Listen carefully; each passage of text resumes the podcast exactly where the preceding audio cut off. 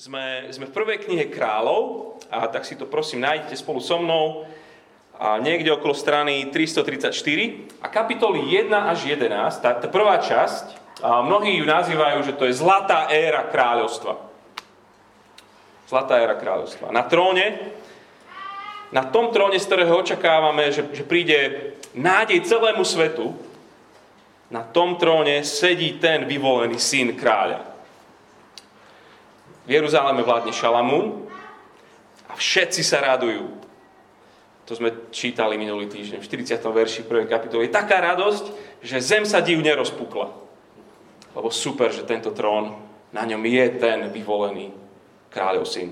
A túto emóciu si ale postrážte, lebo v kapitole 2 um, to bude dosť krvavé. A možno v takom pravom rohu také nejaké svoje mentálne obrazovky možno, že je teraz, že, že 18 plus násilie, lebo radosť a poprava, to nám to nejak nejde dokopy. A neradi také veci v Biblii vidíme, možno niekedy sa aj hambíme za to.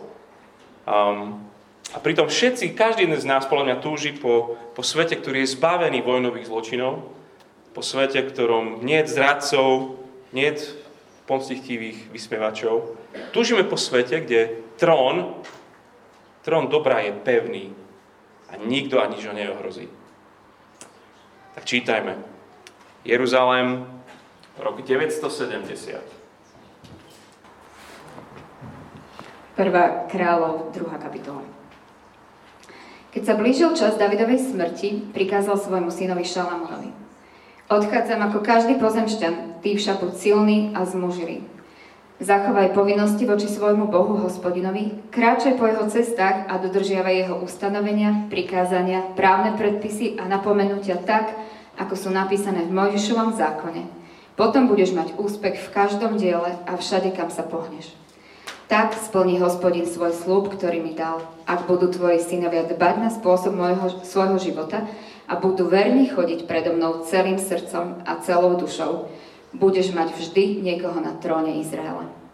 Sám vieš, čo mi vyviedol Cerujen syn Joab, ako sa zachoval k dvom veliteľom izraelských vojsk, k Nerovmu synovi Abnerovi a Jeterovmu synovi Amasovi.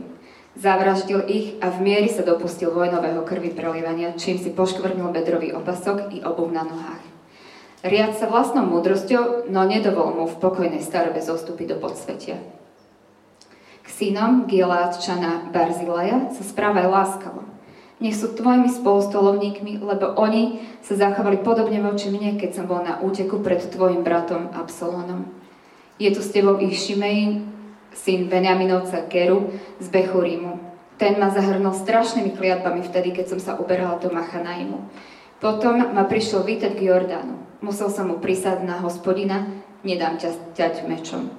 Teraz však nenechaj bez, ho bez trestu, pretože si múdry muž, nájdeš spôsob, ako ho odpratať s krvavými šedinami do podsvetia. Potom sa David uložil k svojim predkom a pochovali ho v Davidovom meste. David vládol nad Izraelom 40 rokov, a to v Hebrone 7 rokov a v Jeruzaleme 33 rokov. Šalamún zasadol na trón svojho otca Davida a jeho kráľovstvo sa veľmi upevnilo. Raz navštívil e, Chagitin syn Adonia Šalamonovú matku Batšebu. Tá sa ho spýtala, prichádzaš v pokoji? On odvetil v pokoji. Pokračoval, mám k tebe prozbu. Ona povedala, hovor. Ona na to, vieš to i sama, že kráľovstvo malo patriť mne a že mňa uznával celý Izrael za kráľa. Kráľovstvo sa však odvrátilo odo mňa a pripadlo môjmu bratovi, lebo ho dostal od hospodina. Mám teda k tebe jedinú prozbu, neodbietni ma. Ona povedala, hovor. Ona na to, prihovor sa u kráľa Šalamúna, iste ťa neodmietne, aby mi dal Šunemčanku Abišaj za ženu. Bačeba ma odvetila, dobre, prihovorím sa za teba u kráľa. Keď prišla Bačeba ku kráľovi Šalamúnovi prihovoriť sa za Adoniu, kráľ ju uvítal a poklonil sa jej. Potom sa posadil na trón a ponúkol kreslo kráľovskej matke, takže mu sedela po pravici. Mám k tebe jedinú skromnú prozbu, neodmietni ma. Kráľ jej povedal, len ju vyslov, matka moja, neodmietnem ťa. Povedala, nech dajú Šunemčanku Abišaj za ženu tvojmu bratovi Adoniovi. Král Šalamún svojej matke odpovedal, prečo žiadaš pre Adoniu len šumenčanku Abišaj? Žiadaj pre ňo i kráľovstvo, veď je mojim starším bratom a s ním je kňaz Ebiatar a Ceruji syn Joab.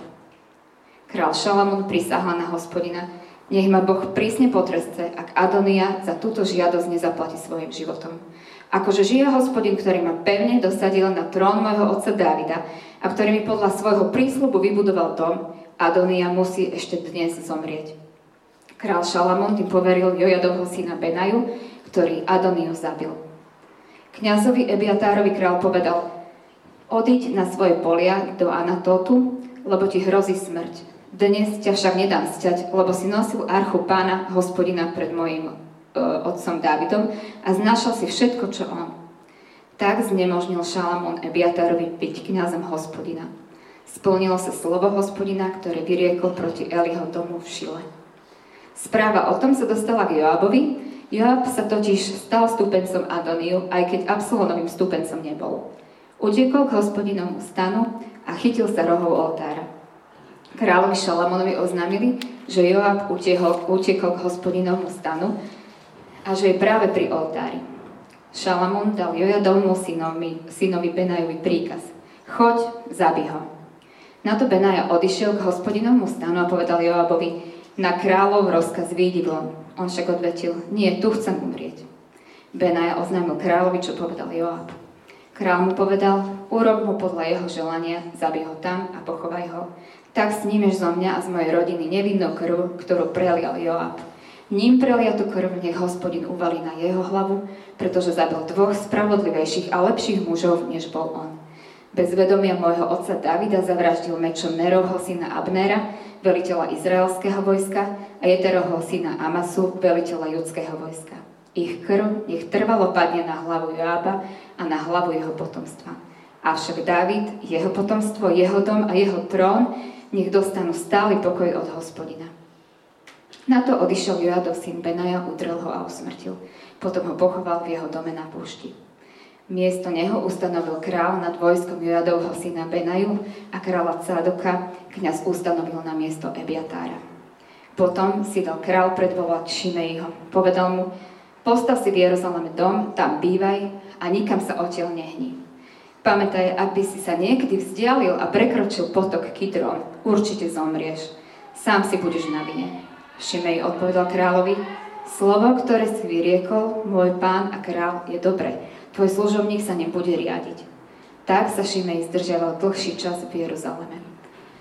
Po troch rokoch ušli Šimej mu dvaja sluhovia ku gatskému kráľovi Achyšovi, Máchovmu synovi.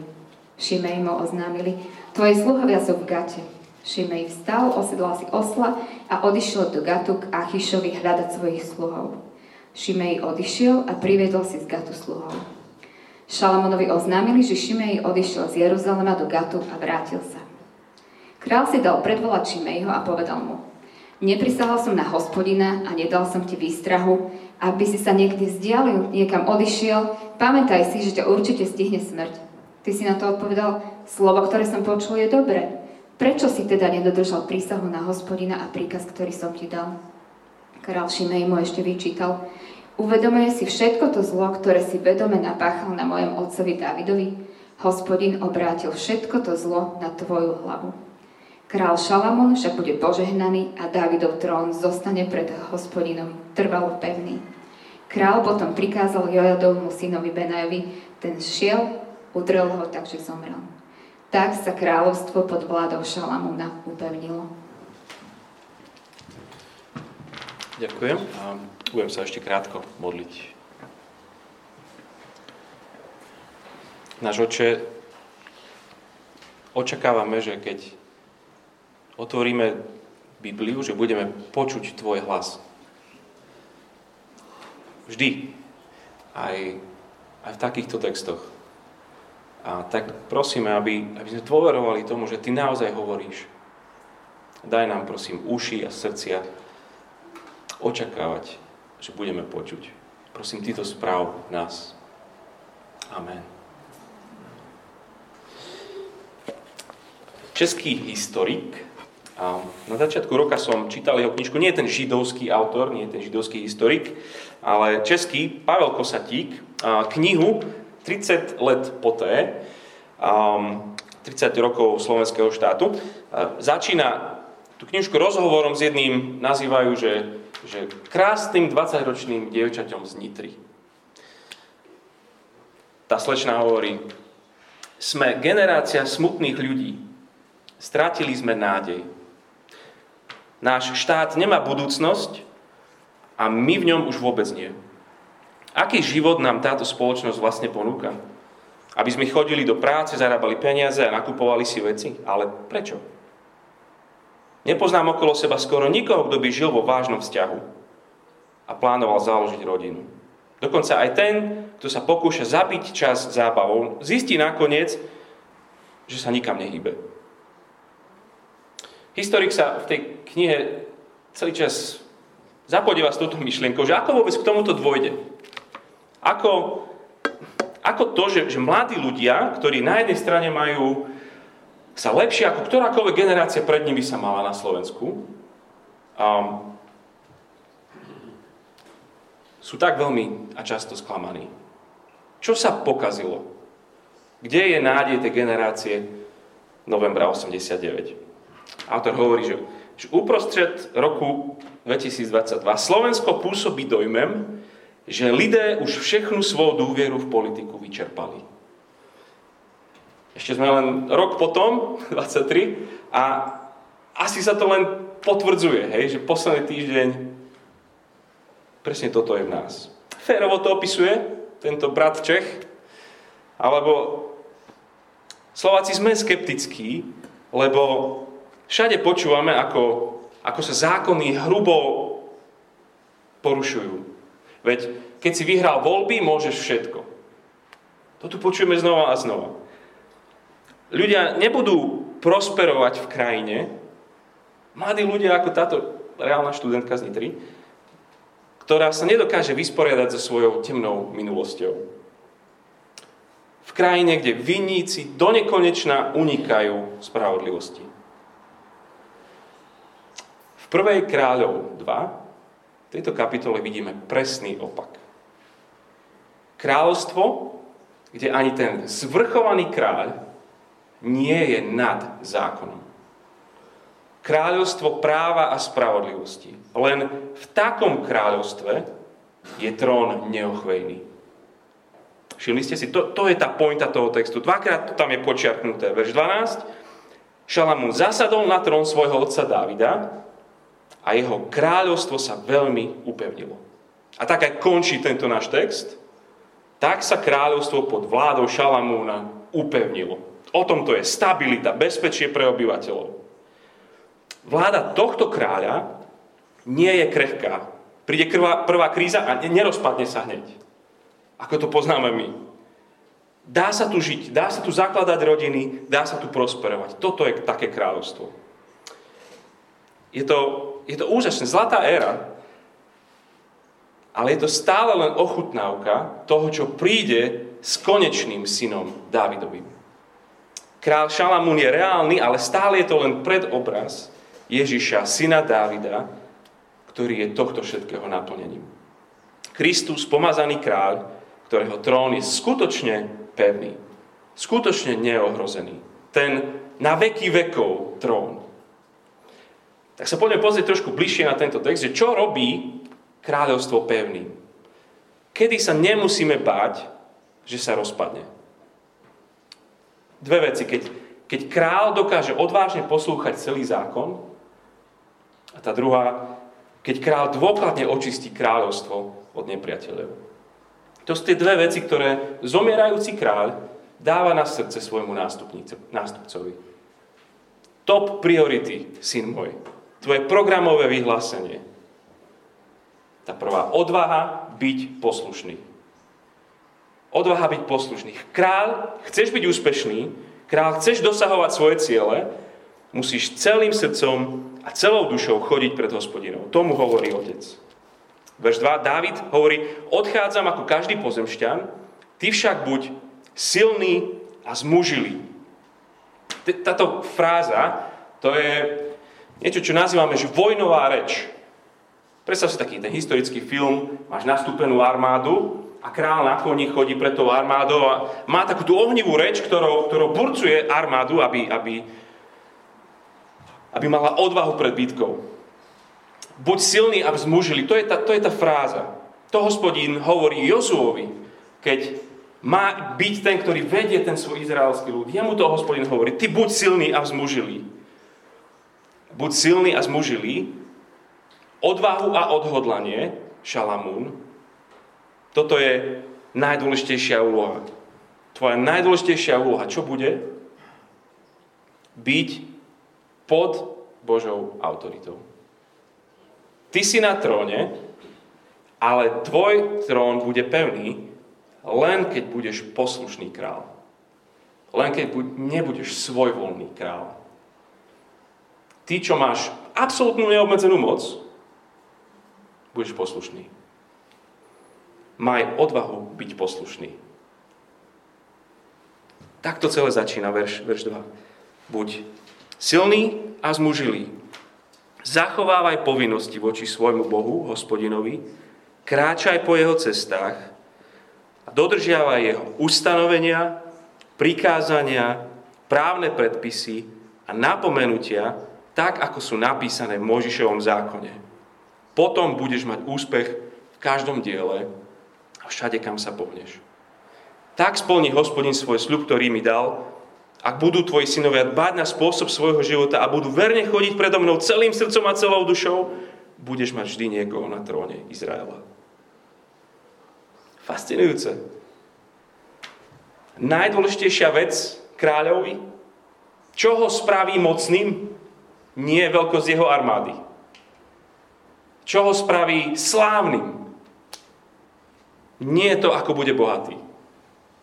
Nie schopnosti, nie kompetencie kráľa, charakter. Poslušnosť. Asi to nie je to prvé, čo nás nápadne pri mocných, pri kráľoch, pri vladároch. Poslušný. A predsa toto bude kľúčové pre úspech a kľúčové pre nešťastie kráľov. Toto bude téma znova a znova v celej tejto knihe. Keď pôjdeme po stopách do zajatia, zúfalým refrénom k tejto knihe je, že XY robil, čo nie je správne v očiach hospodinových alebo jeho srdce nebolo úplne oddané pánovi svojmu Bohu. Na poslušnosti kráľa stojí a padá jeho kráľovstvo. Absolútne najdôležitejšia vec na kráľovi. Poslušnosť do poslednej bodky. Ktorý syn Dávidov bude mať odvahu byť tak poslušný? Ktorý sa nepostaví nad zákon, keď bude absolútne najmocnejší zo všetkých? Ktorý z nich nikdy nespraví kompromisy nikdy nespraví rozhodnutie, ktoré... Ktorý? Len jeden a o ňom sa nedočítame v tejto knihe kráľov. Len jeden naplnil zákon do poslednej bodky, Ježiš Kristus. Nekonal svoj voľne, odvážne poslúchal svojho, vôľu svojho otca až na koniec, až na smrť a smrť na kríži. Čo otec robí, to on robí. Nikto a nič ho nevykolajilo z poslušnosti. Žiadne kompromisy, nikdy ani jeden. Všetky tie Bože ustanovenia, všetky Bože príkazy, všetky Bože verdikty, všetky napomenutia, dokonalý kráľ. Nedopustil sa jedného jediného hriechu. Vždy celým svojim srdcom, myslou, silou, energiou miloval pána svojho Boha nadovšetko. Preto Koho kráľovstvo bude stáť najpevnejšie? Koho kráľovstvo bude to najneohrozenejšie zo všetkých? Toho, ktorý je král kráľov a pán pánov. Preto kráľovstva Ježiša Krista nebude konca. A neexistuje taký nepriateľ, ktorý by ho mohol zničiť. Kresťan, raduj sa, lebo tvoj kráľ je ten poslušný kráľ. Ty a ja si nebol, ale on áno. Odvážne poslušný. Tá druhá vec, čo spôsobí, že kráľovstvo bude stáť, je odhodlanie byť dôsledný. Odhodlanie byť dôsledný. V tej, v tej krvavej časti sledujeme Božieho kráľa, ako miluje svoj ľud. Ako sa stará o svoj ľud. Ako ho ochraňuje od každého, kto by mohol narušiť jeho život. Dobrý král odstraňuje nepriateľov kráľovstva. Král, tak ako ho Izrael vnímal, bol manželom svojho ľudu. A ako svoju manželku ho vidíme tu, že očistuje znova a znova. To, čo čítame v Efeským, kde Pavol vyzýva, že buďte ako Kristus, ktorý očistuje svoju manželku. To tu robí král. Toto nie je opis paranoidného tyrana, nejakého krutovládcu, ktorý, ktorý vládne a získava si svojich ľudí len strachom. Viem, že mnohí sa pozerajú na, na Boha starej zmluvy práve tak, ako na prchkého netvora. Prestaňte. Nehovorili sme aj my, že, že aj my na Slovensku by sme vidíme za, za dobré a prospešné, keď, keď sa vysporiadame so svojou temnou minulosťou. Není sme aj my takí, že by sme nechceli žiť v krajine, kde, kde zločiny sú aj spravodlivo už konečne odsudené. Nechceli by sme byť církev bez tých, ktorí je ubližujú, ktorí rozbíjajú, rozdeľujú. V týchto veršoch sledujeme kráľa, ktorý je odhodlaný byť dôsledný vo, voči, vo svojej čistote v očiste kráľovstva. Ostalo tu niekoľko veľkých kaos, dalo by sa povedať, z éry kráľa Davida. A, a treba ich spravodlivo uzavrieť. Sú tu štyria nepriatelia kráľovstva. Prvý je Adonia. Stekli sme už minulý týždeň. väčšine nespokojný kráľovský syn. A jeho hra o trón pokračuje. Má ďalší plán, ako sa zmocniť trónu. V kapitole 1 mu to nevíde, a, a mal by byť rád, že po tej zbure je vôbec nažive. Vie presne, čo robí. Chce, minulé sme zistili, tú najkrajšiu ženu Dávidovho háremu byť bližšie k trónu. On to nevzdal. A ide na to dosť podobne ako jeho starší brat Absalom, ktorému sa podarilo uzurpovať si kráľovstvo, keď sa zbure zmocnil Dávidovho trónu. A O Absalomovi tam čítame, že na verejnom priestranstve, tak by to celý Izrael videl, na, na streche mal s Dávidovými ženami sex. Tak chcel celému ľudu povedať, aha, ja som tu král. Dávidov hárem je teraz môj. Adonia je pre bezpečnosť, je pre jednotu kráľovstva absolútne nebezpečným. On to vidí, Šalamún. Preto 23. verš.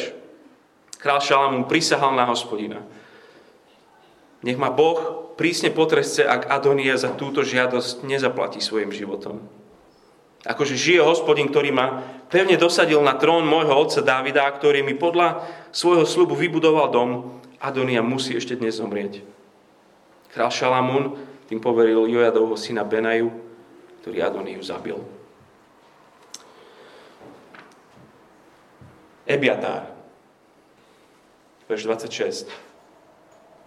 Kňazovi Ebiatárovi král povedal, odíď na svoje polia do Anatotu, lebo ti hrozí smrť.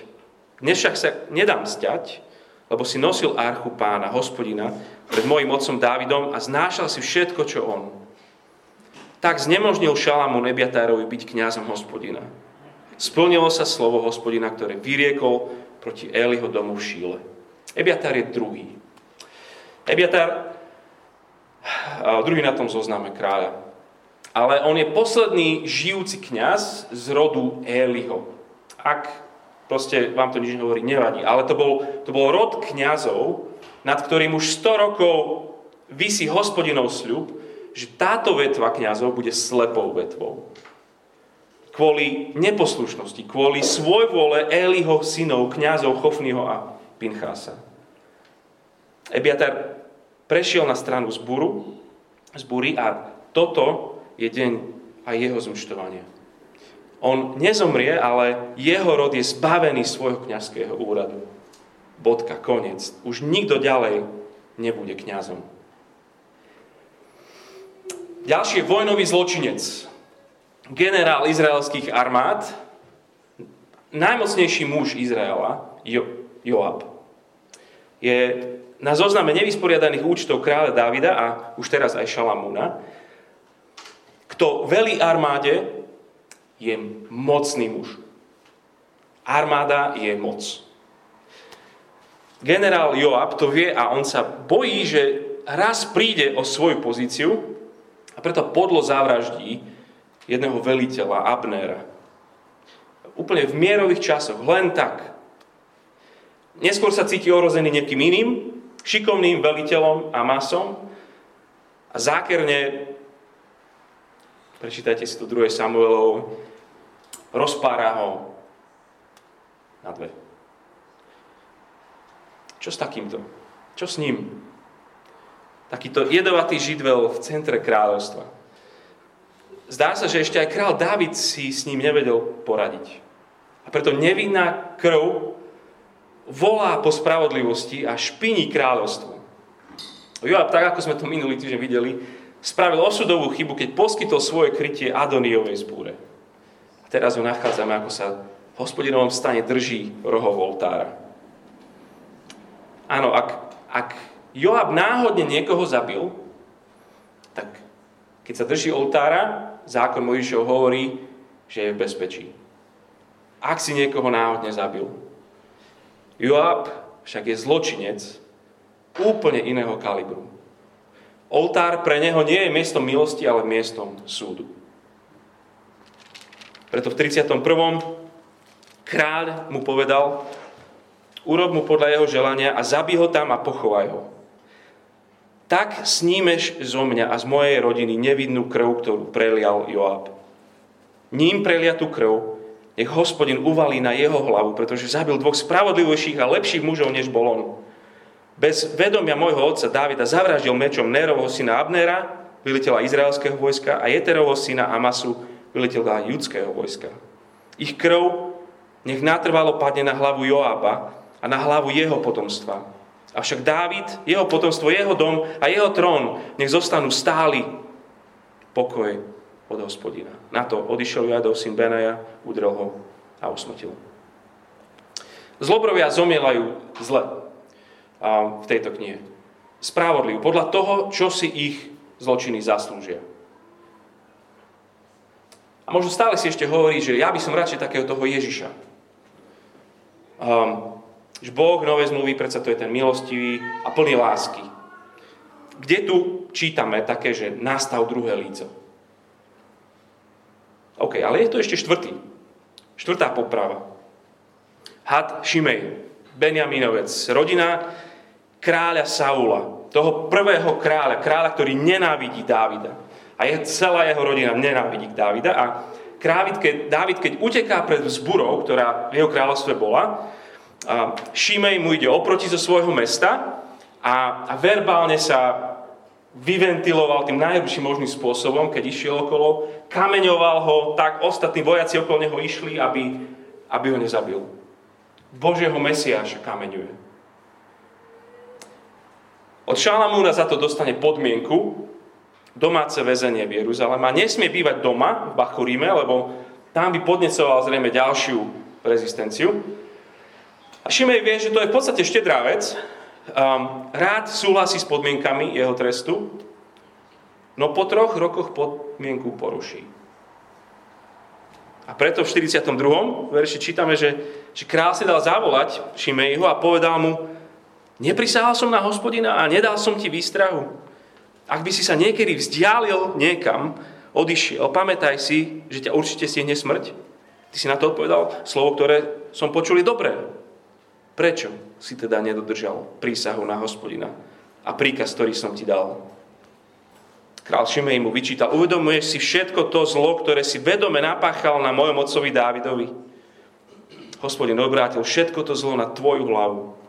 Král Šalamún však bude požehnaný a Dávidov dom zostane pred hospodinom trvalo pevný. Král potom prikázal Joadovmu synovi Benajovi. Ten šiel, udrel ho, takže zomrel tak sa kráľovstvo pod vládou Šalamúna upevnilo. Kráľ očistil Izrael a upevnil tak svoju vládu. táto kapitola je tu, aby nás pozbudila. Toto je, má byť pozbudivé. Že pevnosť kráľovstva, že bezpečie obyvateľov kráľovstva závisí od toho, či král bude dôsledný vo svojej spravodlivosti, alebo či nechá zločin nepotrestaný. A to je dobrá vec, nie? Celkovo starej zmluve, keď, keď čítame tieto príbehy, dôraz je na spravodlivosť tu a teraz. Tešíme sa, že Šalamu bol dôsledný, že nebol ľahostajný k zločinom a vzbúre. Chráni svoj ľud, očistuje svoj, svoju nevestu od nebezpečných živlov. V, v novej zmluve to nie je iná spravodlivosť. Rozdiel je v zásade len v tom, že je to prichádzajúca spravodlivosť trvá čas milosti, ale ten istý Boh prichádza v spravodlivosti a v súde. Nemilme sa, že to je iný Boh, inak to funguje. Boží kráľ očistil svoj ľud, Boží kráľ očistí svoj svet a jeho kráľovstvo bude bezpečné a pevné na veky vekov. Tak dúfam, že nerozmýšľaš nad tým textom, že ako by som to ja mal teda aplikovať, deň zúčtovania, čo to pre mňa znamená, čo by som mal ja robiť. Nechoď to proste pred s plánom, že komu by som sa ja mal pomstiť, kto zmaril moje plány a kto sa mne vysmieval. Nechaj súd a zúčtovanie na Božieho kráľa, ktorý príde a očistí svoj svet. Môže spať v pokoji, aj keď ti bolo ublížené, aj keď si bol zranený. Možno by si ešte rád ukázal, že že tohto konkrétneho by si mohol, ale počúvaj sem, tvojim najväčším nepriateľom je diabol, hriech a smrť. Preto Boh poslal svojho syna na tento svet. Preto prišiel Ježiš, aby ich porazil. A jedného dňa, aby ich úplne odstránil. Šampión, král kráľov, pán pánov, Ježiš jeho kráľovstvo očistené od vzbúry diabla, očistené od prítomnosti hriechu, očistené od reality smrti. Generál Jozua mal byť silný a zmužilý, aby vyčistil tú zaslovenú krajinu od nepriateľských národov. Šalamún mal byť silný a zmužilý, aby vyčistil kráľovstvo od nepriateľov. Ježiš bol silný a vzmužilý, aby očistil svoj, hriech, svoj, svoj ľud od hriechu, diabla a smrti. Násilie bolo vždycky nutné na dosiahnutie pokoja a mieru. Vždy. Bez násilia nebol pokoj a mier. Kristus skutočne vybojoval násilne.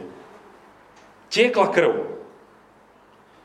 Lenže, na rozdiel od tých ostatných, násilie sa udialo na kráľovi. Na Ježišovi. Svojou smrťou. Svojou smrťou porazil diabla smrť a hriech. Dal svoj život za svoje kráľovstvo. Preto už nie moci, ktorá by ťa mohla vytrhnúť z jeho rúk. Nič. Ak si v Kristovi, si v bezpečí. Násilie bolo vykonané na tvojom kráľovi. Chvál ho za to. Sú tu ale asi aj ľudia, pre ktorých Boží súd a peklo sú reálnym nebezpečenstvom. A vôbec nie je hamba o tom hovoriť. Nikto sa nehambí, keď ideš okolo elektrického stĺpu tam máš výstražný nápis, že nebezpečenstvo smrti. To nie je hamba, to tam dať. To je láskavé tam dať je láskavé upozorniť a informovať o prichádzajúcej spravodlivosti kráľa Ježiša. Prosím, neváhaj a nečakaj. Aj jeho deň zúčtovania bude férový, bude úplný a bude hrozný. Jediné bezpečné miesto je s Ježišom. Budem sa modliť. Ďakujeme Ti, náš král, že tvoj trón, že tvoja vláda je neohrozená. Nikto ani žiadny, žiadny panovník, žiadna vláda, žiadna moc na nebi, na zemi, v podsveti, kde nič nemôže ohroziť tvoju vládu. Prosím, pomôž nám to pochopiť. Pomôž nám vidieť a radovať sa, že to je vďaka tomu, že kráľ, že Kristus bol poslušný až na smrť. Do bodky naplnil zákon. A ďakujeme ti, že to je vďaka tomu, že on odstránil, očistil každého jedného nepriateľa. A my sme tvoj ľud, ktorý sa chce tešiť z takéhoto kráľa. Pomôž nám našu dôveru a našu nádej, našu hodnotu, naše bytie nech kvitne v tomto kráľovstve. Ale prosíme ťa aj za to, aby ľudia, ktorí reálne čakajú, že príde tvoj súd, odsúdenie a peklo, prosíme, aby mnohí prišli do bezpečia tvojho kráľovstva prosíme o Tvoju milosť. Amen.